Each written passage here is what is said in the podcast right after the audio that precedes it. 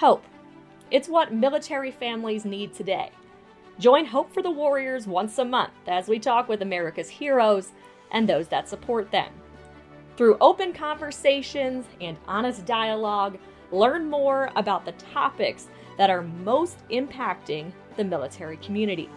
Welcome to the Hope for the Warriors podcast. I'm Kate Dudley, a military spouse, and your host.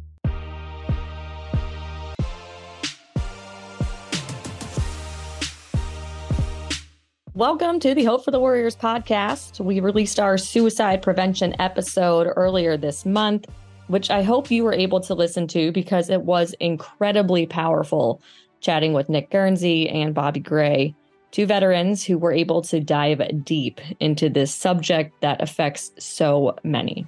Because this issue is so important, we wanted to put something else out on the airwaves. Back in August, four veterans came together to shed light break down stigma, and provide support for those who may be struggling with the complex issue that is suicide. The discussion runs a little over an hour, but there is so much insight on ways to prevent suicide and understand it. So sit back and listen to these members of our military community as they help break the silence. I'm Brianne Sampson, a licensed clinical social worker with Hope for the Warriors. Um, I am a Marine Corps veteran spouse, and I'm also the director of our clinical support services here at Hope for the Warriors.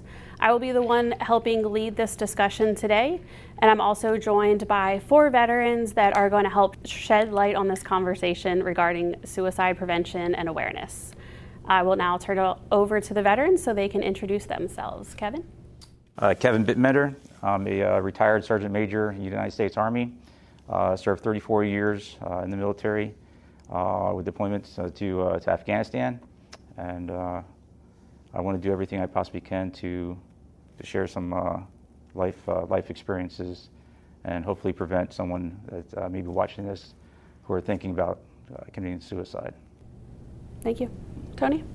My name is Antonio Romano. Uh, served 21 years in the Marine Corps, uh, retired as a Master Sergeant uh, two years, uh, two tours in Iraq, one in Afghanistan, and like Kevin, uh, my goal is to uh, ensure that we're spreading uh, the suicide awareness campaign and reaching out the peer-to-peer and uh, doing everything that we can to, to help our fellow service members.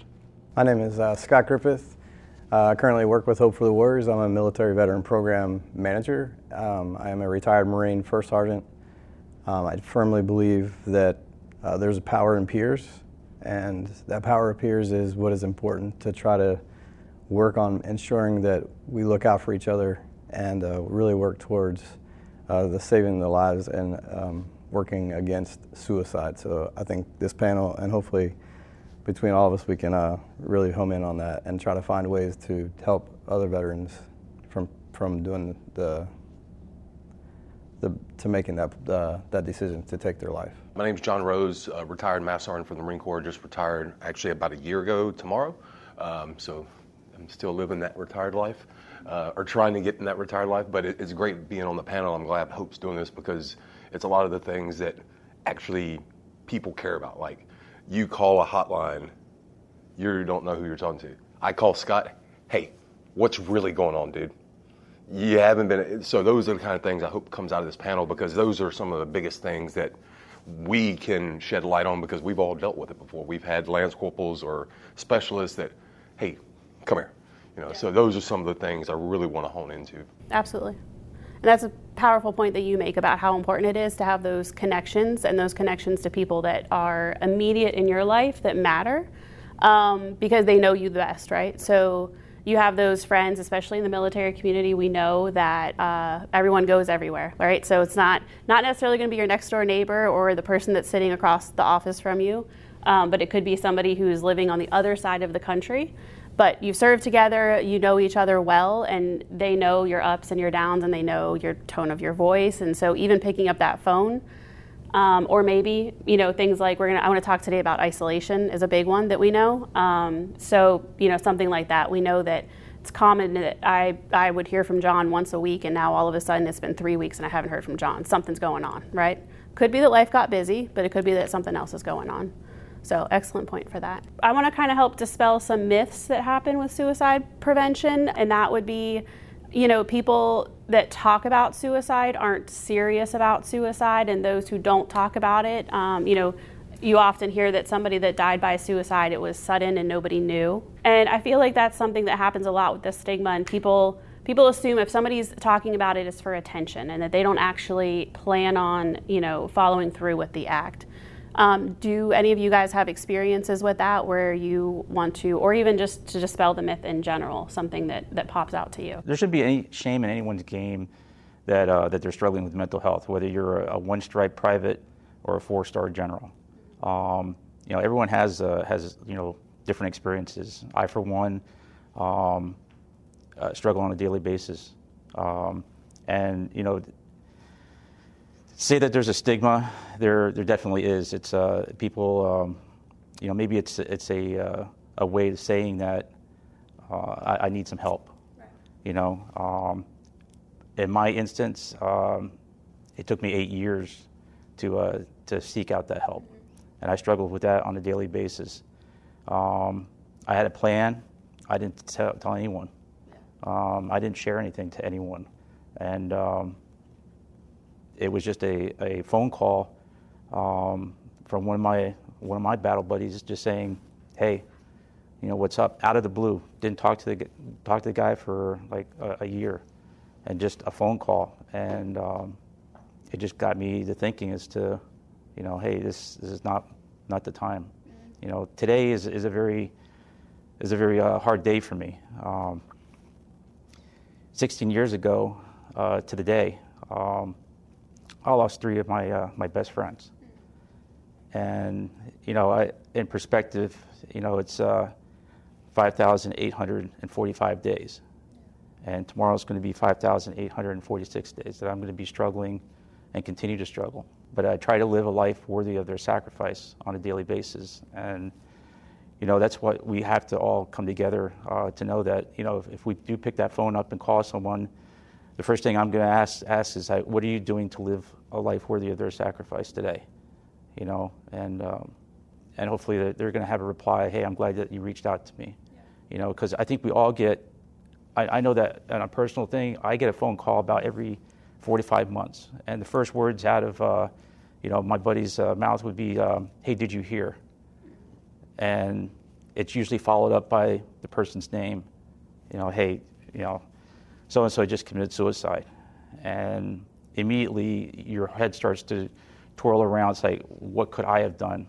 You know, and uh, you know that that weight I think is heavy on everyone's shoulders that knew that person, including the family. Yeah. You know, um, you know, we have to come together as a community.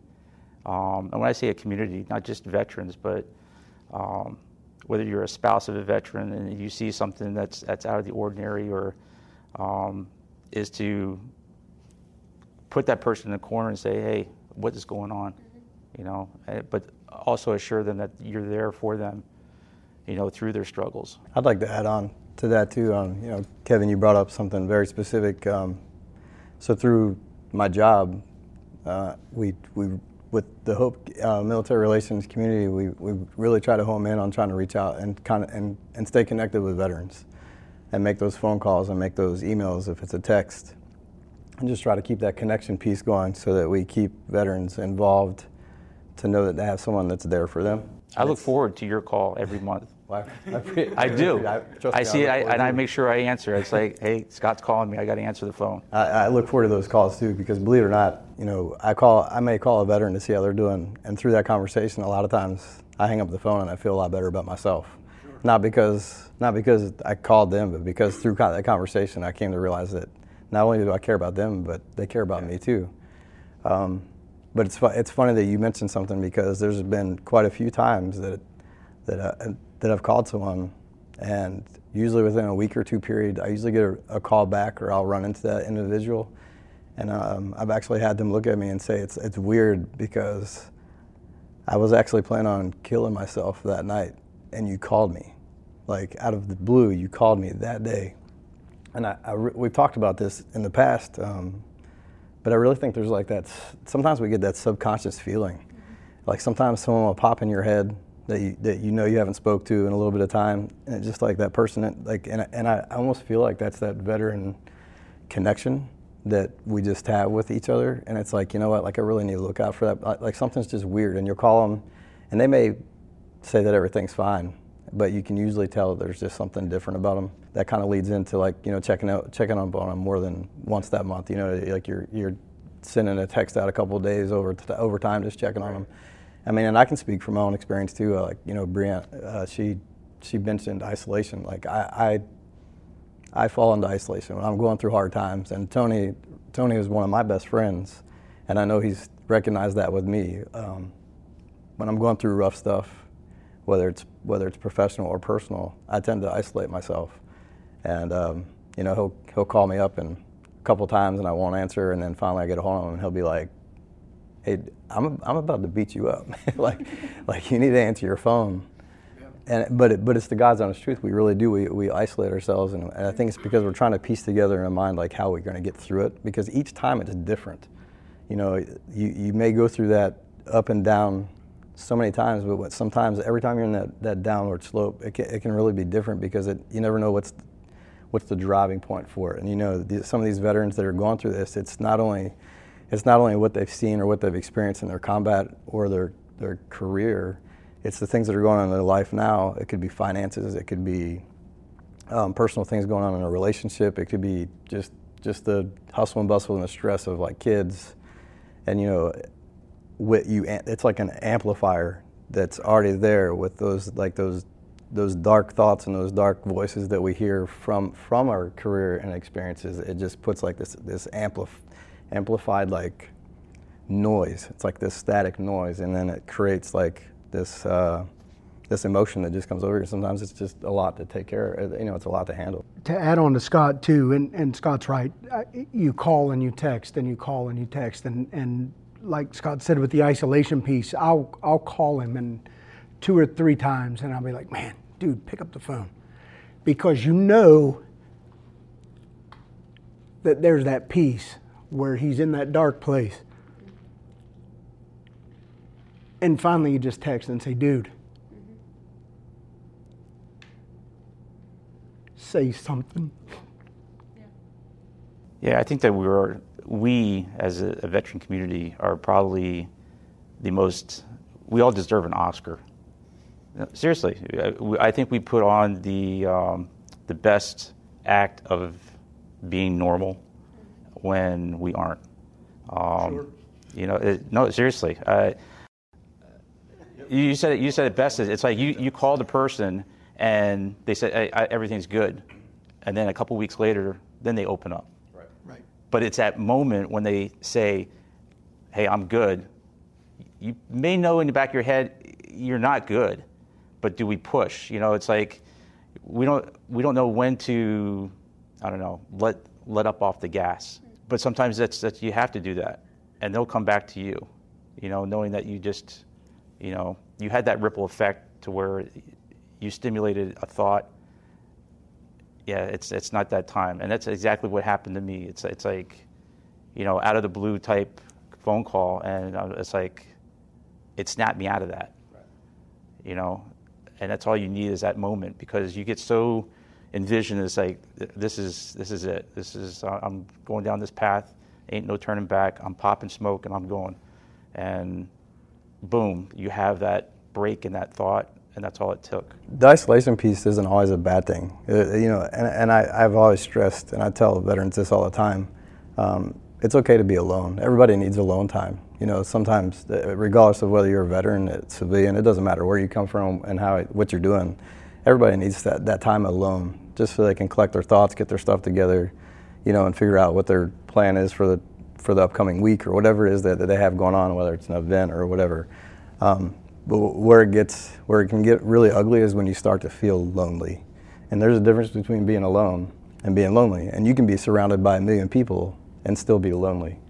Um, and when a veteran starts getting lonely, that's when things can go really bad. And that's where I feel like that power of the peers really it plays an important role because we understand what it's we understand what it's like to be lonely, but we also understand how to be there for each other. You know, I know that I can call John or I can call Tony, I can call Kevin, and I can open up to them and tell them like this is what I'm feeling. And in most cases, they're going to be like, "Bro, I understand because I've been going through it myself, or I've experienced it myself, or we've we've experienced it because we've had."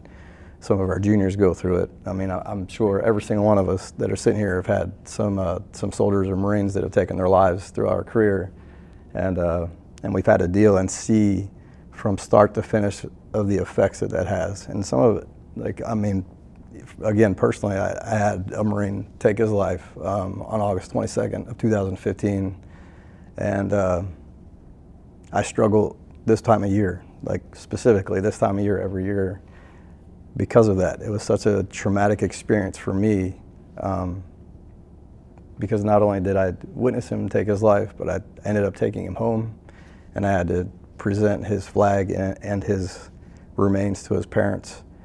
Um, and it was a very, very uh, holistic and realistic thing because I had talked to him about a lot of things that were going on in his life and to, to see that play out, you know, it just makes you really wish that you, when you're in the service or when you're active duty, you really wish that you could really get to know all of your troops, all of your Marines. Um, and for the most part, we, we try to, but we don't really get to get to know them like that. You know, to sit down with his parents and to sit down with his sisters and brothers and actually hear more the, the intricate details of his life. And it's just, you know, it's an overwhelming like rush of emotion because you've had those you've had those conversations with him and now he's no longer here and you know you start to question yourself like what did i do wrong? You know why didn't he pick up the phone and call me? So you go th- and, and, you know that's part of that, that grieving process especially when it comes to a suicide is you know you start you go through that like you start mad you start angry you start upset then you get, can get depressed through it. But i still carry today i still carry that weight on my shoulders of what could i have done different? What did i not recognize? Like what could i have done to prevent him so that he was still here today to try to erase that, that you were saying about stigma, yeah. right? Everyone knows who Chris Kyle is. Is there anyone who doesn't? Okay. So if I were to say to uh, John, give me one word that describes Chris Kyle, what would you say? Courageous. How about you? Inspirational. How about you? Brave. Hero. Okay. So Chris Kyle reached out for mental health. It took him a, a, a good push, right? to, to go and get mental health help. Okay? Did anyone call him, for a better word, a pussy? A punk? Doing that? No. If anything, he was all those what you described him as, as being. You know, he erased that stigma by reaching out.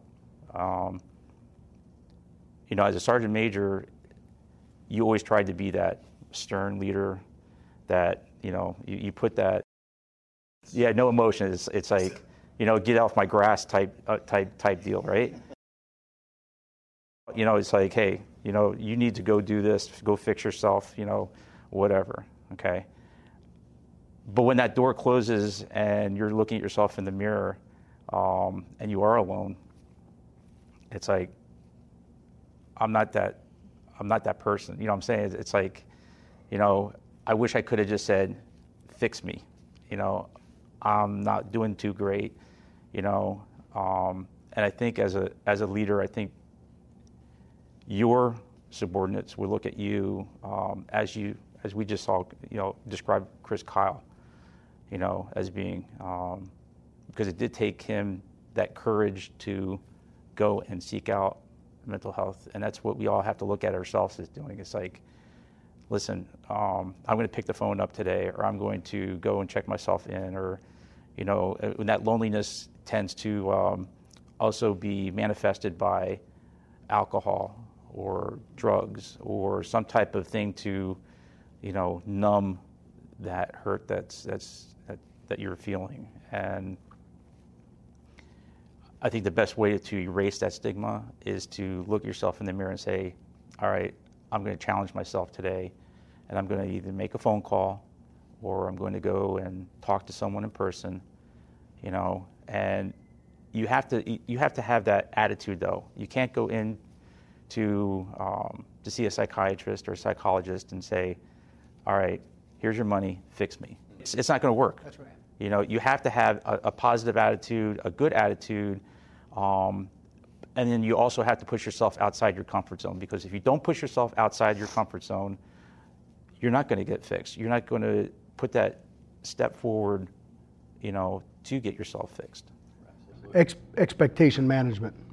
There has to be expectation management. I- If, if you want to make yourself better, there has to be expectation management. Mm-hmm. That's no different than a, than, a, than a marriage that's struggling. There has to be expectation management. If you've given up on it, the, the marriage fails. Mm-hmm. Whether one person or the other person, both people have to agree and have expectation management. You know what I mean?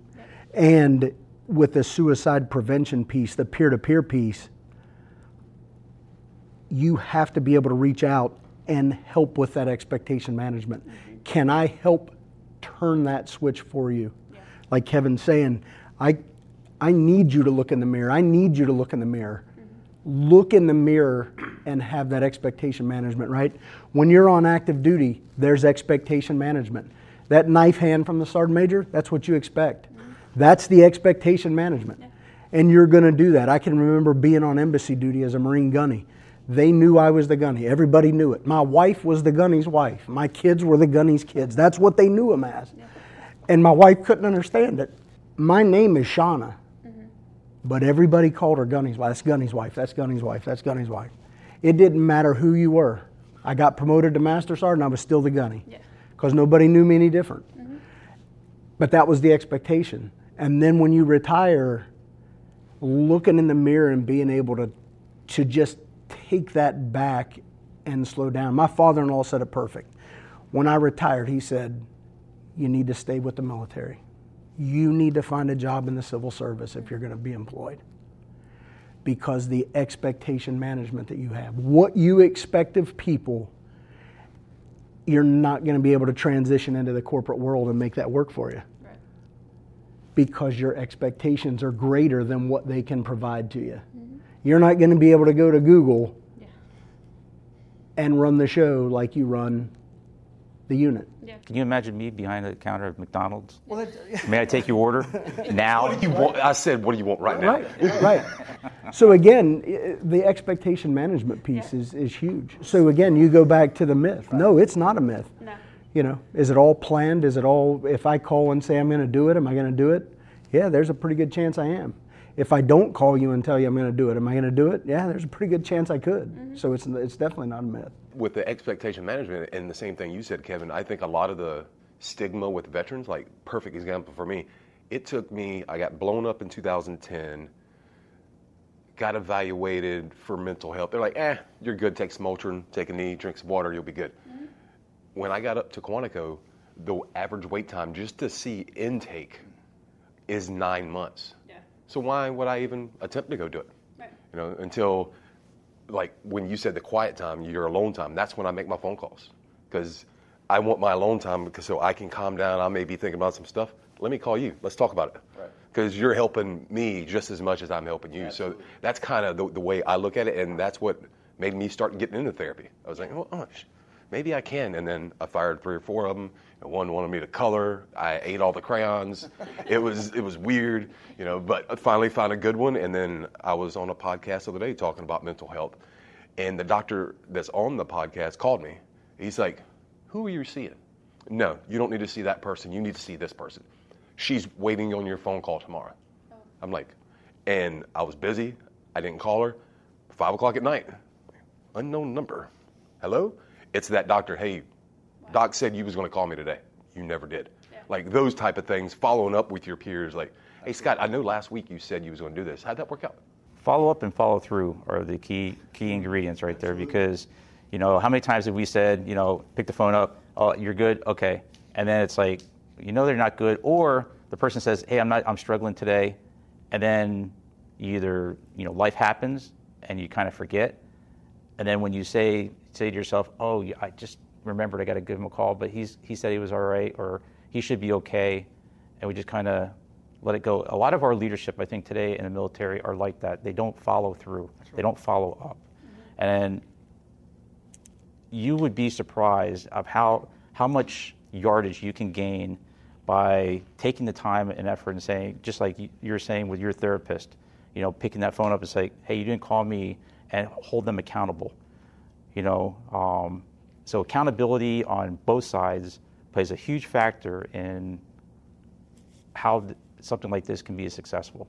Going through with expectations, follow through, you know, and ownership, you know, is, is the biggest biggest thing. And if you include all the, those in that equation, you know, you're going to see, see that stigma start to disappear, and you're going to start seeing, you know, those numbers, you know, coming down. It's a shame that it, t- it takes so much dwell time to get help, you know, for you know, but there are organizations out there that can help you in that dwell time. Hope is a is a huge example of that, to where they can fill that void and get your mind right and get you into activities, and that's what I love, I love about Hope. It's, it's, uh, it's one of the or- only organizations that includes family, yeah. you know, which is your foundation. I'd like to mention too when it comes to the stigma. So, so my my daughter is engaged to a Marine. He's a younger Marine, and um, has he came in and you've already been cleaning your gun? Oh, uh, uh, no, he, now he cleans my gun. No, okay, uh, okay. Uh, so, you know, so he's active duty. So we, we share a lot of we, we share a lot of talks and, and talk about some things that he goes through, and he'll come ask me for guidance and some advice, which I absolutely love. Um, and and you know, I get to hear kind of like it kind of like gives me that that little spark because I get to hear like how things are still taking place in the Marine Corps, even though yeah, I feel like it was just yesterday that I was in it, but it's been four, almost five years now. One thing that, that I've really learned and, and something that I really wish that the military would really focus on is I think, I think uh, they do really good with like talking about suicide awarenesses, and and you know they do a lot of suicide briefs. Like I know you know every time, you know at least once or twice a year we had a su- suicide safety stand down, and uh, and units would come together and we would go through like these are the things to look for. These are the you know act. And I'm not saying that those things are not important because they are. They teach they teach the basic tools and the things that that other individuals that may have never experienced suicidal ideations or people that have gone through those types of things and, and ways to look for and ways to help or if you had you know if you have Lance Corporal Smuckatelli come in to your barracks room and say like, man, I, am not feeling too well, and I just kind of feel like I just want to go somewhere, like it gives them the tools of like, this is where I need to start and what I need to do. So I think it's very important, but I really think that they really need to focus on more in-depth uh, training for you know staff NCOs and officers. Um, and the reason why I say that is because that's where that stigma comes in. You know, a lot of times a junior Marine may be going through something, and I say Marine, I'm talking, when I say Marine, I, it's just because it's where it comes from. But a junior service member, um, you know, they, they're going through something, and it could be something they're dealing with again from home. It could be just the, the, the, stress of being new to something because they're new to the service and it's a whole different environment, a change of their lifestyle because they're not used to that from their background of where they came from. Um, they may start looking towards uh, junior leadership which it turns into senior leadership of, of ways to find that help. And I, I, feel like a lot of times they really don't have that answer. And it comes down to exactly what you all talked about, that they, they fail with that follow through. You know, they have that young individual that, that says like, I'm having these feelings and I'm, I'm trying to deal with these emotions that I've never experienced before. And they'll, they'll pull them in maybe for like a five minute talk into their office or in the, in the motor pool or wherever it is that they're, they're working. And they have that little conversation and they're like, you know, they give them a little pat on the back and tell them that they're good. And that's literally what a lot of times they're doing. They're, they're telling, like, you're good. Yeah. Hey, you're good. You ain't got to worry about this. Like, you're going to be all right. And the reality is, is that there needs to be that follow through and that, that core, uh, like, training that they need to have so that they understand, like, okay, is this individual okay? And, you know, I know uh, as I was coming towards the end of my Marine Corps time, like, we, we were doing a little bit better with it because we would have uh, it was force preservation. Yep, preservation. And uh, and and it was it was really good. You would have you know you would have doctors in there. You would have your your medical officer. You would have folks in there that could speak on that individual if they were dealing with things or stuff stuff that and it, you know without crossing that line of the Privacy Act and going into like details of what they had.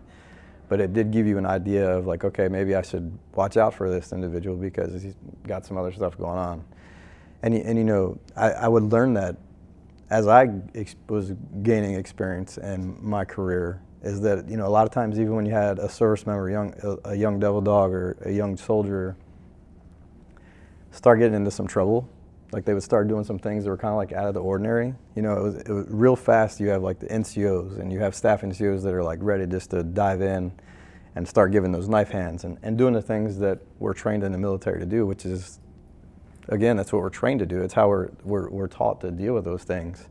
But sometimes you really got to take that step back and be like, okay, what is really going on with him? What is causing that individual to all of a sudden act out? He's never been in trouble before. He's never had any. He's never had any issues, or maybe it was just a simple, uh, like he he kind of like blew up and got irritated about something, and he snapped at one of his leaders. He's never done that before. Okay, well, you know, what's really going on behind the closed doors? What's he, what's going on? It could be alcohol. It could be. It could, there could. There's a combination of tons of those things, but we all know that. I'm sure most of us could say that a lot of times when you look at like some of the suicide, uh, the suicidal things that we've dealt with, a lot of times alcohol is involved. Alcohol meds. Absolutely, absolutely. So you know, if they are turning to alcohol to try to numb some of those things and those emotions that they're that they're experiencing, it can lead to further things that I really think we need to dive into. You know, accountability. You know, at all levels in the military needs to, you know, mental health needs to be at least in the top three priorities. All right, and I don't think it is there yet. You know, when um, when we deployed out. Um, and everyone's train up may be different uh, for deployments. So how many how long did it take you when you deployed to train up before? Um, last deployment was like five months. No, but so you trained for five months before you deployed? Mm-hmm. Yeah. Okay. Uh, roughly about the same, probably. Yeah, anywhere between three to five months. Okay. Mine was a, a, a night three three to four months, and that train up, and that prior to to going overseas when we come home for demobilization, right, to demob, how, just on an average, and I'm just going to, I don't know this for, how, how long did it take you to, to demob? Um, maybe two weeks. to say anywhere from a week to two weeks. D- depends know. how much leave you have that you're going to take. So about you know seven days. Yeah. I, I detached and was back to my unit. I, would, I didn't. So really no. We had no d- dwell time. So mine literally off the plane less than three days. Mm-hmm. So, and when you demob, you go through these uh, round robin stations. Mm-hmm. You know, make sure your leave is good, DEERS, yep. all the you know uh, your pay, um, benefits. You know, and then you go and you talk to you know you have your little mental health yep. little area, usually with a chaplain or something like that there, and they give you a questionnaire. And uh, how you answer those questions, you know, determines whether you go through door A right. or door B to go get your ticket. How quickly you get to see your family. Yeah. That's right. Okay. Absolutely. So you're sitting there, and again, accountability. Um, I'm filling out this form, and it asks you questions. You know, do you see, do you see anyone killed? Did you see any dead bodies? Did you were you engaged uh, in any type of combat?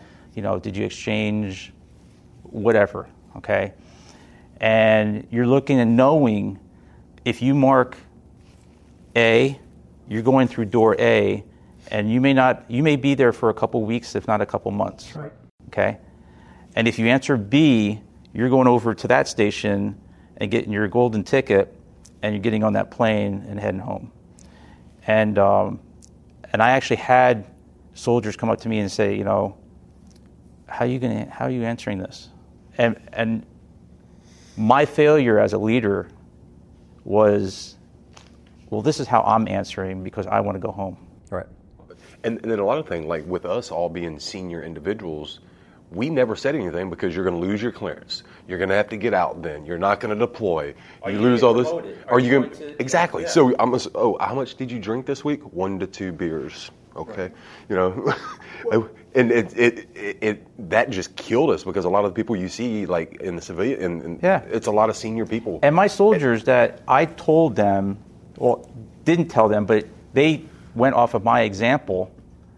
Right, are as messed up as you know mm-hmm. the, as I am, you know, and struggling with the you know the lifetime subscription to issues, you know, um, I'm, I'm going to use that one. yeah, no, seriously. Uh, you know, it's like they are struggling the same as I am. You know, and had we gone through door A, would we be in the same? I don't know because I didn't choose that that That's door. Right. That's right. Okay. Um, and in hindsight, I wish I did. You know, my first deployment, I had 17 years in already. So I knew that I was always going to select option B. I knew that. There was, there was no other option for me was other than option B. Until you hear that last re-enlistment, and you're like, okay, I can do some stuff now, maybe. Brother, I was option B all the way because I knew that my, my career after the military was law enforcement. I, that was what my career path was. Right. You know, I had two kids, had to get them through college. Retirement wasn't going to pay for everything. So I, I was going to stay in law enforcement. So I was option B. And I think it brings it back to a lot of times what we see too, right, is that um, the status quo. Like, why challenge the status quo? Because I may not be living my best life, but I'm getting through day to day. So I'm going to just keep grinding. I'm going to keep pushing through right. because it's working right now. And I'm, you know, until until you get to a certain point. And that was one of the things I wanted to talk about. You guys have done a phenomenal job um, because I feel like this conversation is just where it always goes, and everything I was hoping we would hit on, you guys have already hit on because you're well versed in this conversation, mm-hmm. um, and it shows. So a lot of times when we when we see people that are struggling and they're grinding, you know, they're grinding through, they're pushing through, um, we hear the term rock bottom, right? A lot of times. So I feel like oftentimes when I hear these stories between veterans and families, I hear two I, t- I hear two scenarios to get to the other side, which is healing. And it's either somebody hit a rock bottom or what I would essentially call kind of divine intervention, which is kind of what both of you two talked about. Somebody made the right call at the right time. So, if you guys want to speak to that at all, what are your experiences as far as, and, and when I say rock bottom, a lot of people think substance use, you know, you can't control your your alcohol intake, you you know, you go down the drug route, all of a sudden you can't be a productive member of society because you're struggling with addiction. I'm talking rock bottom like isolation like maybe it's been three weeks since i've left my house and i've talked to anybody um, you know that can be that can be a sign of rock bottom if you're dealing with mental health struggles in general not just substance use so you did that tons in san antonio when the three years i was at the hospital like yeah. we'd go to walmart at midnight have you ever been to walmart at midnight yeah you'll feel better about yourself. Uh, like I interesting group there. I, would see somebody in the smoke pit, and I'm like, "Hey man, I haven't seen you in like, did you quit smoking? This is the first time I've seen you in two weeks. Hey, hop in, let's go." And then I had other two guys. They're both double and triple amps. We'd go to HEB and wait for kids to use their grandparents' car with the handicap placard in it and use it, and we park beside them to where they couldn't get back in. Yeah. And then they would roll up in their wheelchairs, and they're like, "John, I really feel better now. I, not that it's messing with somebody, but it, just see the face, like th- their face turns as red as his shirt is, and you're like, and you just see two guys in a wheelchair roll up, pop their trunk, they climb up through, put, and the dude's like 15, 16, like, oh my God, what did I just do? He's holding all his bags, yeah. you know. So actually finding things that make people, like if Scott's having a bad day, hey, let's go play golf. Right. We was on the call the other day. He's shining up his golf clubs, or or was it uh, uh that was you, wasn't it? Yeah. it? Like knowing because we're calling people we know. It's like okay, Tony, I know Tony likes to do this. Hey man, let's let's catch up and or he likes to eat wings. Hey, let's go get wings tomorrow for lunch. Let's go to the staff NCO club and grab a sandwich. You know, knowing the people that you're talking to, I think is the key thing to where if you have a therapist, they only know what you've told them. That's it. To where when you do the power of the peers, which, which I like that you came up with that, you know, it I can reach out to Scott and be like, hey, we need to talk, dude. That's right. you know, so I think we're already doing that. We just don't know. It's hard to judge if Scott's at rock bottom or this. Yeah. You just got to be proactive, like you said, and you said you got to be proactive before that hits rock bottom. I'll give you my definition of rock bottom. Um, I've come to learn a, uh, a recipe that has some several key ingredients, and if you're missing one of those key ingredients, you're, you're circling the drain. And if you are lacking all the ingredients, that's rock bottom. Um, first is purpose. If you don't have a purpose, you don't have a foundation. And, you know, when I was at my lowest, I didn't feel I had a purpose. So I didn't have an ingredient. Next is passion. You know, what I used to love to do, I couldn't do or I had a hard time doing because, you know, I started having the amputations happen. Mm-hmm. And I, I lost that passion of being physical, going out, doing running, just riding a bike, as simple as riding a bike. And the last P is part of something bigger than myself. I didn't, I wasn't involved anymore. You know, I lost that sense of, you know, of being part of that team effort, uh, the camaraderie, um, where it wasn't about myself, it was about the bigger picture. When I was gifted a, that hand cycle, the, my first hand cycle from Hope, it, it changed everything. You know, it brought back immediately the, the three things that, that I, I lacked. You know, I, I, I started having a purpose of going out and riding with other hand cyclists that, you know, and met some awesome folks, Bobby Dove, and, and just amazing, amazing individuals that, you know, it's like, wow, you know, we're, we're struggling through this together.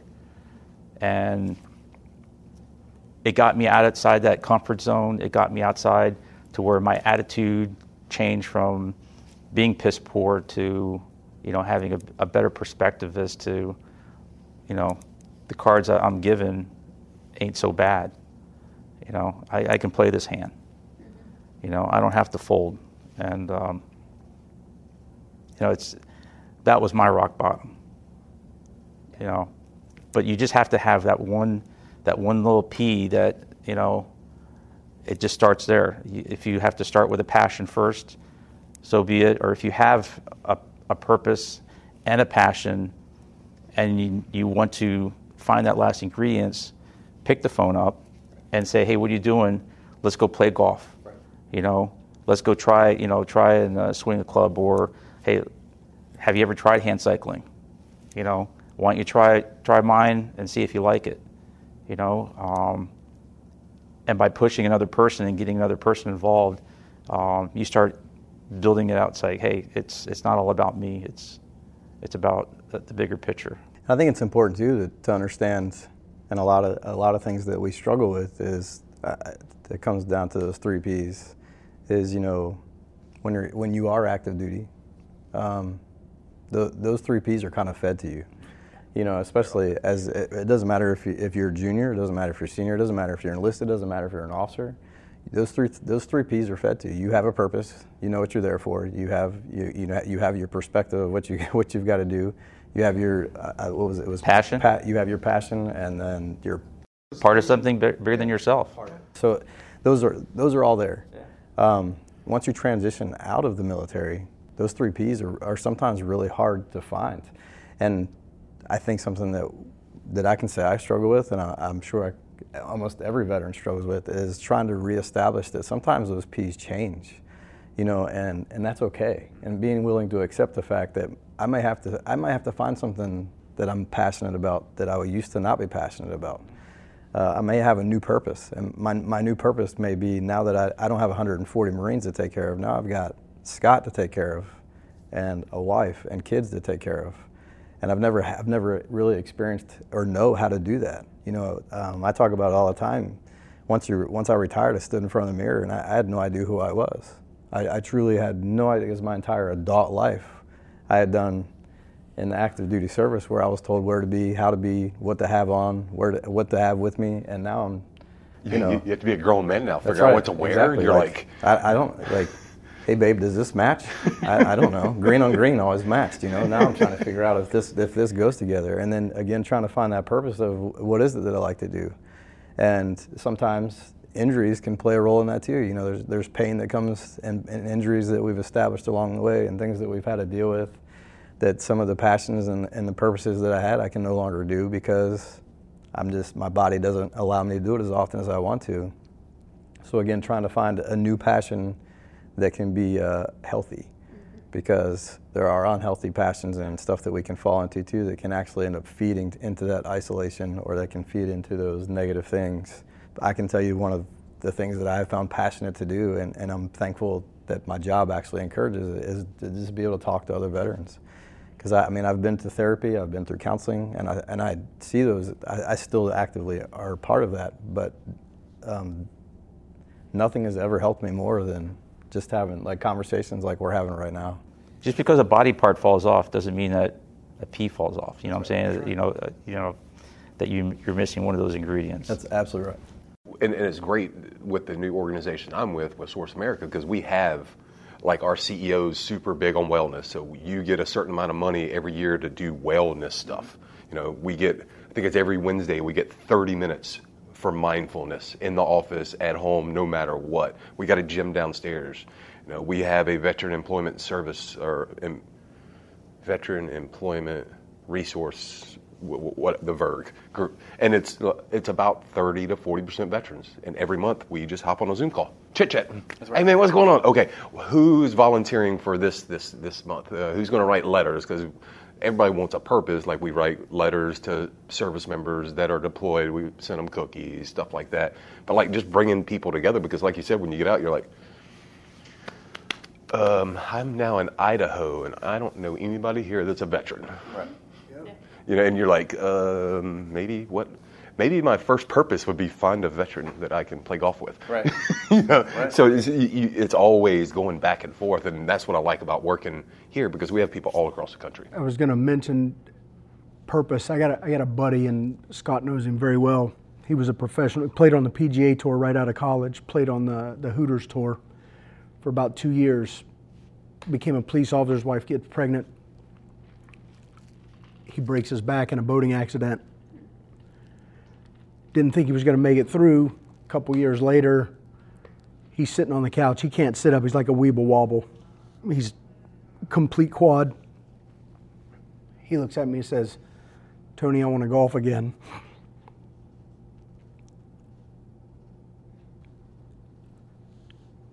Brother, you can't hold a cup of water. No. He said, I'm going to golf again. Okay. So we went to work, reached out to every organization I could find. And the easy answer was, or the first question always was, is he a veteran? No, he's not a veteran. But I am. So help me. Because he's going to teach me how to golf. And he did. I met him through, through um, teaching at the college. I taught in the basic law enforcement academy, and that's what he did after his wife got pregnant. So finding not only him a purpose, and he gets out and plays. He's a great individual and, and, and truly supportive of the veteran community and really loves it. It's just funny because he, like we'll bring him out to some of our events with veterans and he, he just really kind of like falls into our mold. Fit. He really fits in. Yeah. And, uh, and, and yeah. again, right just like how Tony said too, you know, he may not be a veteran himself, but that individual, like that helps, that helps a veteran. You know, it gives Tony that purpose and it gives Tony that passion and, and it gives him joy to be able to see that individual doing things that he likes to do. That's really important. You know, that, that feeds, that feeds, you know, it feeds everything. Right. And it gives everybody that purpose. And, and, and again, it brings people closer. And again, it, it brings up what we're doing now of being able to pick up the phone and talk to that person because when he's down, I'm up when I'm up, he's down. Sometimes we're both down, we can pull each other up. I think the biggest three things that stick out out of everything that we've said so far, I hear persistence, because we talk about that across the board, right? So whether it's you reaching out to somebody and they're not answering, but you continue to reach out, going to the mental health appointments, you go for the first time and it's not a good fit, or you go two times and you're still not feeling better, but you're persistent, you're choosing to push through and you're choosing to continue and exploring and seeing what that's about. Accountability is huge across the board in all aspects peer support, mental health professionals, nonprofit organizations, the government. There's, there's lots of accountability to be had on all parts, but everybody has to be accountable and also to ourselves. Mm-hmm. So that's a huge one, right? Like, which the last thing that you guys have all touched on, but nothing in the journey on dealing with mental health, with suicide awareness, with healing in general, whether it's physical, um, emotional, it, that journey is never linear. So, like you just said, like somebody's somebody's having a downtime, somebody else is having an uptime, right. and that's how we come together to be able to balance each other out. What is something you do for yourself when you recognize that you may be experiencing suicidal ideations or struggling with mental health, like isolation, increased irritability, um, you know, whatever those symptoms are for yourself, what is something you do for yourself in the moment whether it's a small gesture or a big gesture, um, to cope with what's going on? I look for an activity um, to keep myself um, focused on the future, whether it's a, a marathon, whether it's a, a running event. Um, I, I, look at something where I can involve um, maybe others to help me along that journey. Um, if I have something marked on my calendar that's going to happen four months from now, um, in my military career, you know, it's like I'm going to see it through. And when I hit that benchmark, then I look for something that's going to happen another four, and that could be four months to, you know, a year out. But if I have it on my calendar, um, I know that I'm not going to let myself down, but I'm not going to let those around me down uh, by not showing up. The first thing I'm going to do is make a phone call. Okay. I'm going to make a phone call, call one of the peers. Generally, it's going to be to reach out to Scott, Dover, a couple other guys in the in that close knit peer group because we all kind of know each other well enough. Um, and then I agree with Kevin. I, I hate to let anybody down. I hate to fail. So I've you know there's events on the calendar. Um, my kids, you know, again, purpose and passion. So it's a that's a very complicated question, and the reason why I say that is because I, I can say that through my own experiences, when I first when I first started to recognize that I had an issue, a lot of anger. I had a lot of anger issues, and um, I didn't I didn't recognize it. I was unable to recognize it, mm-hmm. and then you know, and and my my spouse, my children had definitely tried to point it out to me even throughout my career, like, Dad's crazy. Mm-hmm. Um, once I retired, I, I, I think there, there was there was a specific event, and I won't go into full detail of that event, but there was a specific event that took place with my daughter, and I, um, I lost my temper. And when I lost my temper, this particular time, I don't know, I'm sure it had happened and it had been there before, but I never was able to recognize it. But I saw some, I, I saw fear in my daughter's face. And it, it had such an impact. It just it was one of those core memories. Like I will never get that look of her face out of my mind. And for me, it was like it was like it was really a light switch of understanding. Like okay, I have to make a change. Mm-hmm. Like I, this is not okay. Like um, there's obviously nothing wrong with with being a, a parent and and you know involving discipline and, and holding your children responsible and accountable for what they do. But my children should never be afraid of me. Right um, and a lot of times, you know, we fall into, like we all do, we fall into, sometimes we, we kind of like treat our family like we would a service member. And even then, I think back of it like, man, maybe that wasn't even always the right thing to do, you know?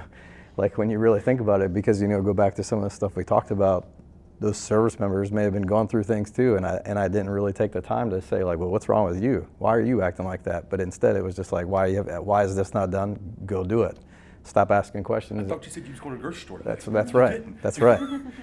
so why I say that's complicated is because I have I have started to learn that when I like I, I we, go through waves and we go through waves of highs and lows. Um, and, and again, some of it could be based off of events. Like for example, like this is a hard, this is a hard time of the year for me because it it has a symbolized, a symbolized an event that took place just like Kevin talked about how today is the six year mark for 16. some individual 16 I'm sorry. 16 year day mark for some you know a very significant event for him where he he lost people that he cares about. Mm-hmm. and you know it goes back to like when you lose a family member you know you can never really recover from that pain. And that's that's what a lot of people that maybe aren't a veteran don't understand. When you lose a brother or sister in arms that's family. And it, and it, and, and you will carry that for the rest of your life especially when it's suicide. You know, I look back to, to Marines that, got killed in action. You know, it's, a, it's obviously extremely, extremely uh, an emotional event, and you don't want it to happen. But it, it's it, it's really different when it's suicide because again, you start peeling things back of like, what could we have done to prevent this? And it, it always sucks when you, you're on this side of it because you're like, you know, if I if I had known five minutes before he took, you know, he took his life, I could have done something. So when we're going through those waves, I started to recognize that I can sometimes feel when I have that I'm on my downward slope. Mm-hmm. So I automatically like try to like grab onto things that I know are gonna save me from slipping all the way down. I might not be able to save myself from getting into that downward spiral, but I can at least not get down to a rock bottom. Right. You know. But then there's often other times that there's triggers. You know, anybody that suffers from PTSD, TBIs, or uh, anybody that has, and it doesn't have to be from a combat experience. It can be from any type of experience that we've we've had that's traumatic in our lives. There can be that trigger that sometimes it just throws you into um, a mindset and you don't even realize that you're there. Um, I can say personally, I, I, just you know, and a lot of it for from a, especially a veteran standpoint is we don't like to fail at anything like failure is never an option. You know, like when we get we this is the mission, and it doesn't matter how we accomplish the mission. The mission has to be accomplished. So failure is taught to us is just not something that exists. And and I'm a true believer by by the words of Brad Clayton. Uh, there, there's no such thing as like you can't fail at anything. The only way that you fail at something is to give up. Um, so I specifically had an event where I felt like I failed at something and it was based off of something that my spouse said, and she had no intentions to, to, to, to say it in the way that I took it, but it literally put me back in a place that I had no idea that was there, and the next thing I knew, I was holding a pistol. And thankfully, um, I had family that recognized that and stepped in and intervened before anything further went, went further. So it, that's why I say it's a very complicated thing because there's times when I could recognize it and I can try to prevent it, and there's other times where there's those triggers where sometimes I just slip into the, I can slip into a mindset and just like that, I'm in a place that I don't even know I'm there, and it honestly takes someone else to kind of like slap me in the face to say, "Whoa, what are you doing?" Yeah. So it's it is it's hard, but I, I definitely think, you know, being able to lean on your peers, being able to pick up the phone and call somebody and and say like, "Hey, I'm." I'm having a really rough time, or these are the things going on in my life. And, and, and again, that's where getting to know certain individuals and be able to establish those relationships amongst your peers. A lot of times you don't have to make that call and say I'm struggling. You can just make that call, and they already know like something's wrong. Mm-hmm.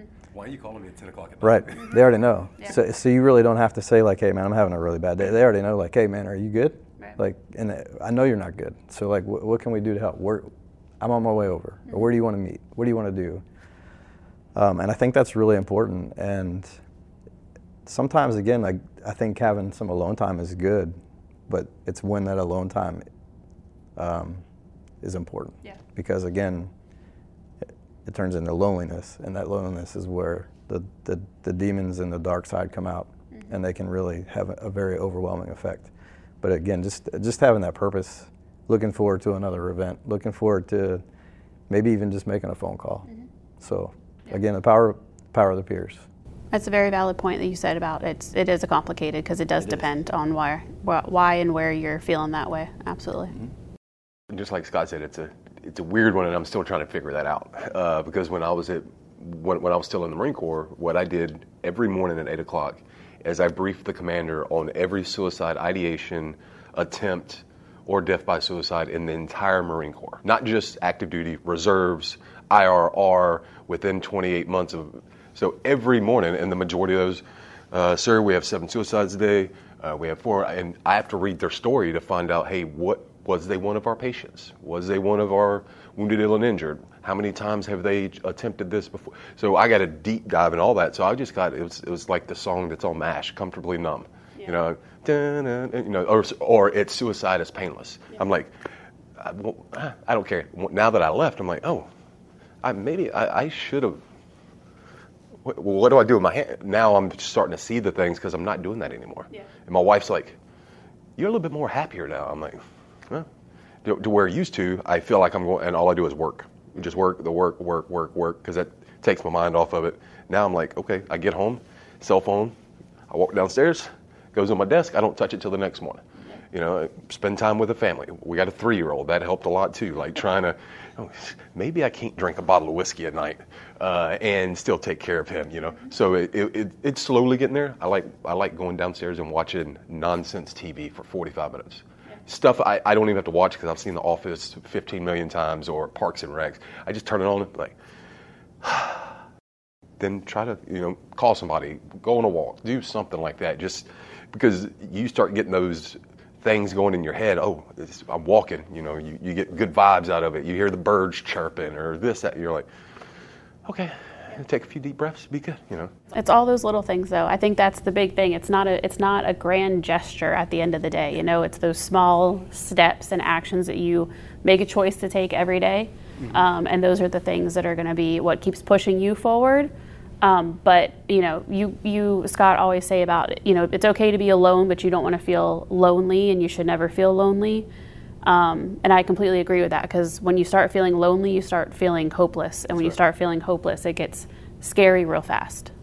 Very last question that I would like to pose to you all, and then um, we'll wrap it up. If there's anyone that is watching our discussion that we've had today and they feel like there is something that is off or something that is wrong and they need support, but they don't know what that is.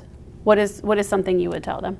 It's funny you you asked this. The um, so having dinner yesterday um, was the 26th uh, of August, and the first thing that came, uh, I looked at my watch and it was 2,000 hours. And what made me look at my watch, I had no idea, but it was 2,000 hours when I was sitting um, in Afghanistan with uh, with Major Hank Ofeciar, and um, he turned to me and asked me. He says uh, he was he always had this thing about critical thinking.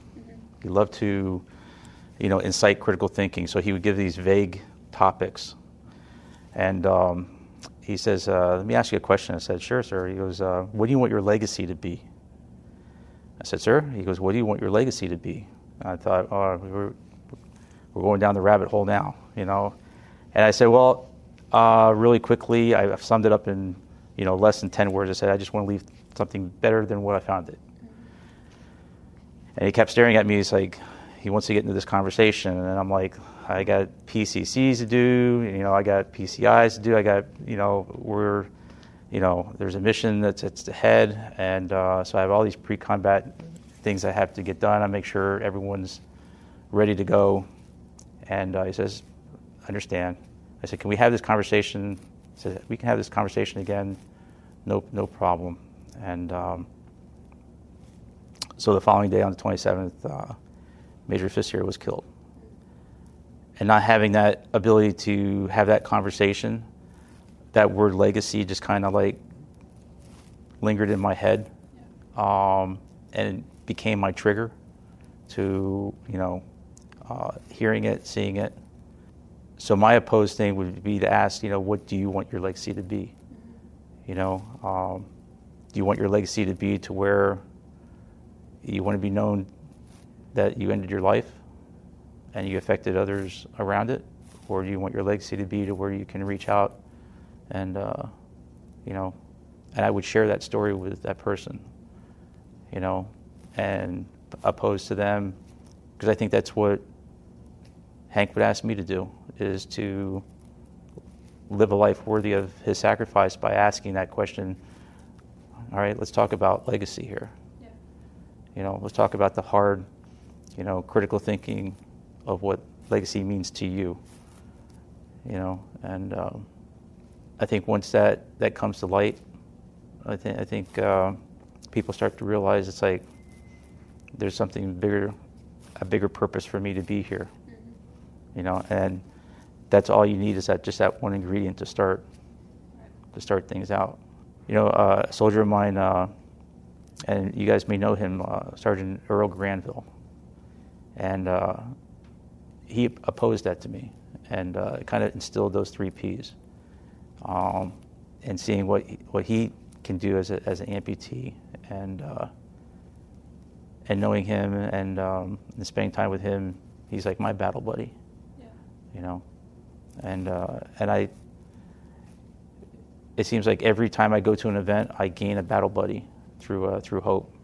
You know, it's like I didn't know Scott until I knew him last year. It's it's a networking of folks that, you know, I, I know that I'm not the only person that that that person can reach out to. You know, and I want them to know that as well. It's like I pride myself that you did turn to me, or I pride myself that you know I'm reaching out to you um, but I'm not the only one. You're not, you know, you're not in this fight alone. I absolutely love what Kevin said, especially about the legacy. Let let them know that there's something bigger to stand for, right? I have a I have a very difficult time with suicide. We've had some suicide in the family, but I would also tell them it's selfish, and that may be my personal opinion. Some others may agree, some may disagree. Suicide to me is a very selfish act. While you're gone in an instant, what you leave for everybody else, it lasts forever. So think about that for a 2nd mm-hmm. before you take your own life. That's what, that's what I would ask them. Yeah. You know what I mean? Yeah. Pick that phone up, call somebody, right. at least give somebody the opportunity mm-hmm. to have a conversation with you. Don't call the person that's troubling you. Yeah. So if you're having trouble with your spouse and that's why you're there, that's not the person you want to pick up the phone and call. Mm-hmm. You know what I mean? Everybody's got somebody, mm-hmm. right? Yeah. There's national hotlines. There's there's all kinds of other ways. Um, uh, the clergy. There are other avenues, but understand it's very selfish. I'm a firm believer that when, when people move or we, we lose people in our lives, um, a lot of people think that they're gone, but the truth is is that they, they live with us. We, we carry their we carry their legacy. It's a, it's our job. It's our responsibility to carry our to carry their legacy with what we do and our actions. It doesn't always have to be a, a veteran. It could be a, family member that again exact same thing. So that's extremely extremely powerful. Um, it actually kind of made me kind of like lose thought of what I was going to say. I think if if there's someone out there that is kind of coming to that to that feeling and they're starting to they're starting to have those thoughts um, and they're looking to like what kind of support it is. Um, I, I want to say that I, right right now, when you're not having those feelings, that's why it's so important that, that I challenge you today, like right now, to make sure that you start having the connections that you can have. And it doesn't have to be a huge circle; it can be a very small circle. In fact, the small circle is probably the best thing.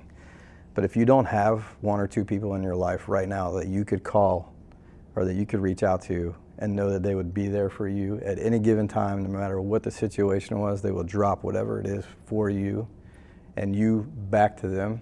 You need to find that right now so that when you're in that position mm-hmm. and you need that support, you don't know who to call. Tony said it best. There, you always have somebody, and if you don't feel like you have somebody, there's hotlines. But I'm I'm just going to call it out and, and call it what it is. That hotline, you know, is not something that a veteran usually is going to pick up the phone when they're really, really having those thoughts because they're going to they're going to talk to someone they don't know mm-hmm. and trying to connect and tell someone like, hey, I want to kill myself and I have no idea who you are and I've never spoke to you. That can be beneficial, but for the most part, they're not going to make that call because they don't. They're they're going to get they're going to get just like it's going to be a script. Mm-hmm. It's going to be something that's read to them and it's not going to have the real emotions of what it is. So find somebody now before you get to that point that when you get to, when you get to that point in your life or if you and hopefully you don't but if you ever do that you have those people that you can reach out to and say this is hey man I, I, I'm at that I'm at that point and I need to talk or I need I need to I need to come see you. I need to figure out something to do. I need to find out an activity. Let's schedule something. Let's do something. Um, help me. I think you got to be proactive. So that my, but if you haven't been proactive, you get to that point. Um, call somebody that you do know. You know, everybody has somebody, whether whether it's someone that they actively engage with, or it, might, it just might be someone that you haven't talked to in a year two years. It might have been 10 years ago that you served with, someone that you experienced combat with, someone that you experienced a moment with. Maybe you were just in a field exercise and you were in the suck because we all like you know we, we always look back we, we go through those moments in our career and it's like miserable but then when you always look at those miserable moments afterwards and you're like those were the best times of my life those were the best times of your life even though you were going through the most miserable things because it was hot it was raining it was cold it was whatever it was but those were the best times in your life because you were surrounded by other people that were going through the same thing that you were and you were able to pull each other through so reach out to someone that pulled you through. I, I, I will say one, one last thing I know, I, I, without trying to ramble too much. When I went through recruit training, uh, my rack mate was Jason Polychrones. And, you know, when you, when you go through recruit training, you get to, you get to a point where like, you wake up in the morning and you're like, man, I, I don't want to be here. This is horrible. Like, this is absolutely horrible. It's the worst experience I've ever been through. Even though I watched Full Metal Jacket and I watched all these things and I talked to the recruiter and I, I knew what to expect, but it was still miserable. You know, I like I, I had basically I was I was a prisoner. Was my freedoms were gone. I had nothing. It was I was I wasn't even allowed to be me. I was told when I could. I didn't even I wasn't even allowed to pee without being told I could do it. So you know there was times throughout that recruit training and those 72 training days where I would get up in the morning and I'd be like, I want to quit. Like I really do, I want to quit. And my my rack mate, Polychrones, would be like, Hey man, don't quit on me, man. I need you here. Like, I, you're you're you're getting me through it. And then you know, four or five days later, would be in, in a situation where he's in the now he's like looking at me and he's like, I'm done. Like I'm going to I'm I'm tapping out. Like I can't do this. And I'm like, No, man, I need you here. So throughout my career, and I had one, I've, I, don't talk to him very often, but I have explained this story to him, but I actually refer to it as the polychrome syndrome. um, anytime I got in a position where I just want to quit or give up, I have to find Polychrones. I got to find my Polychrones and find somebody that I can tell, like, man, I, I'm, I'm really crappy right now. like, I can't do this. And find someone that, would, that, that can uplift me. So find your Polychrones. I, I don't think I can say anything else. Uh, being 20 years in the Marine Corps, I, I say see something, say something, you know, because you see those signs. It, be the eagle, eagle, eye. Is it eagle eye? Yeah. You know, just be real with yourself. You know, is this something you really think about doing? Just call somebody. Uh, like all of them said, call somebody. Don't matter what time. Like right now, my phone's on Do Not Disturb, but that's the only time I think it's ever been on Do Not Disturb. You call me at two o'clock in the morning.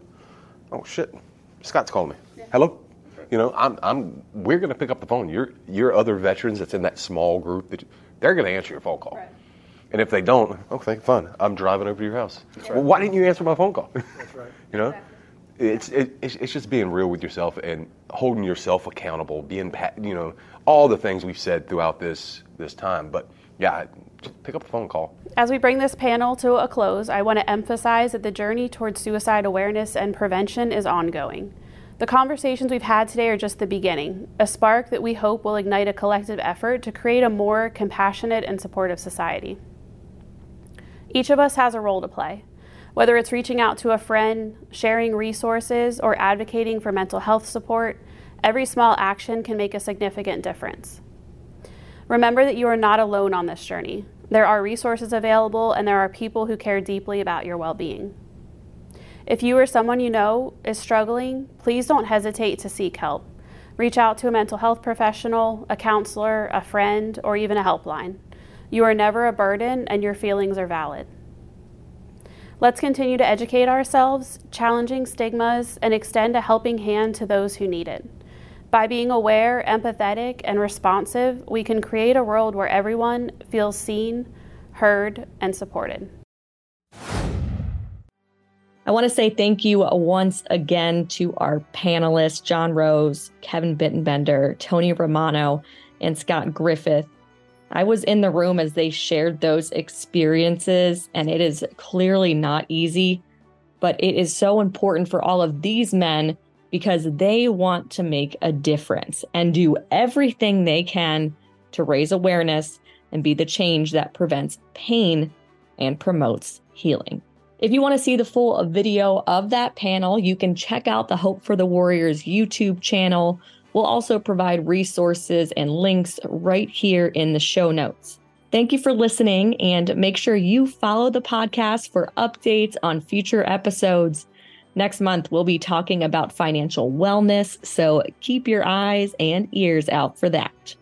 Until next time, keep in mind a little kindness goes a long way. Hope.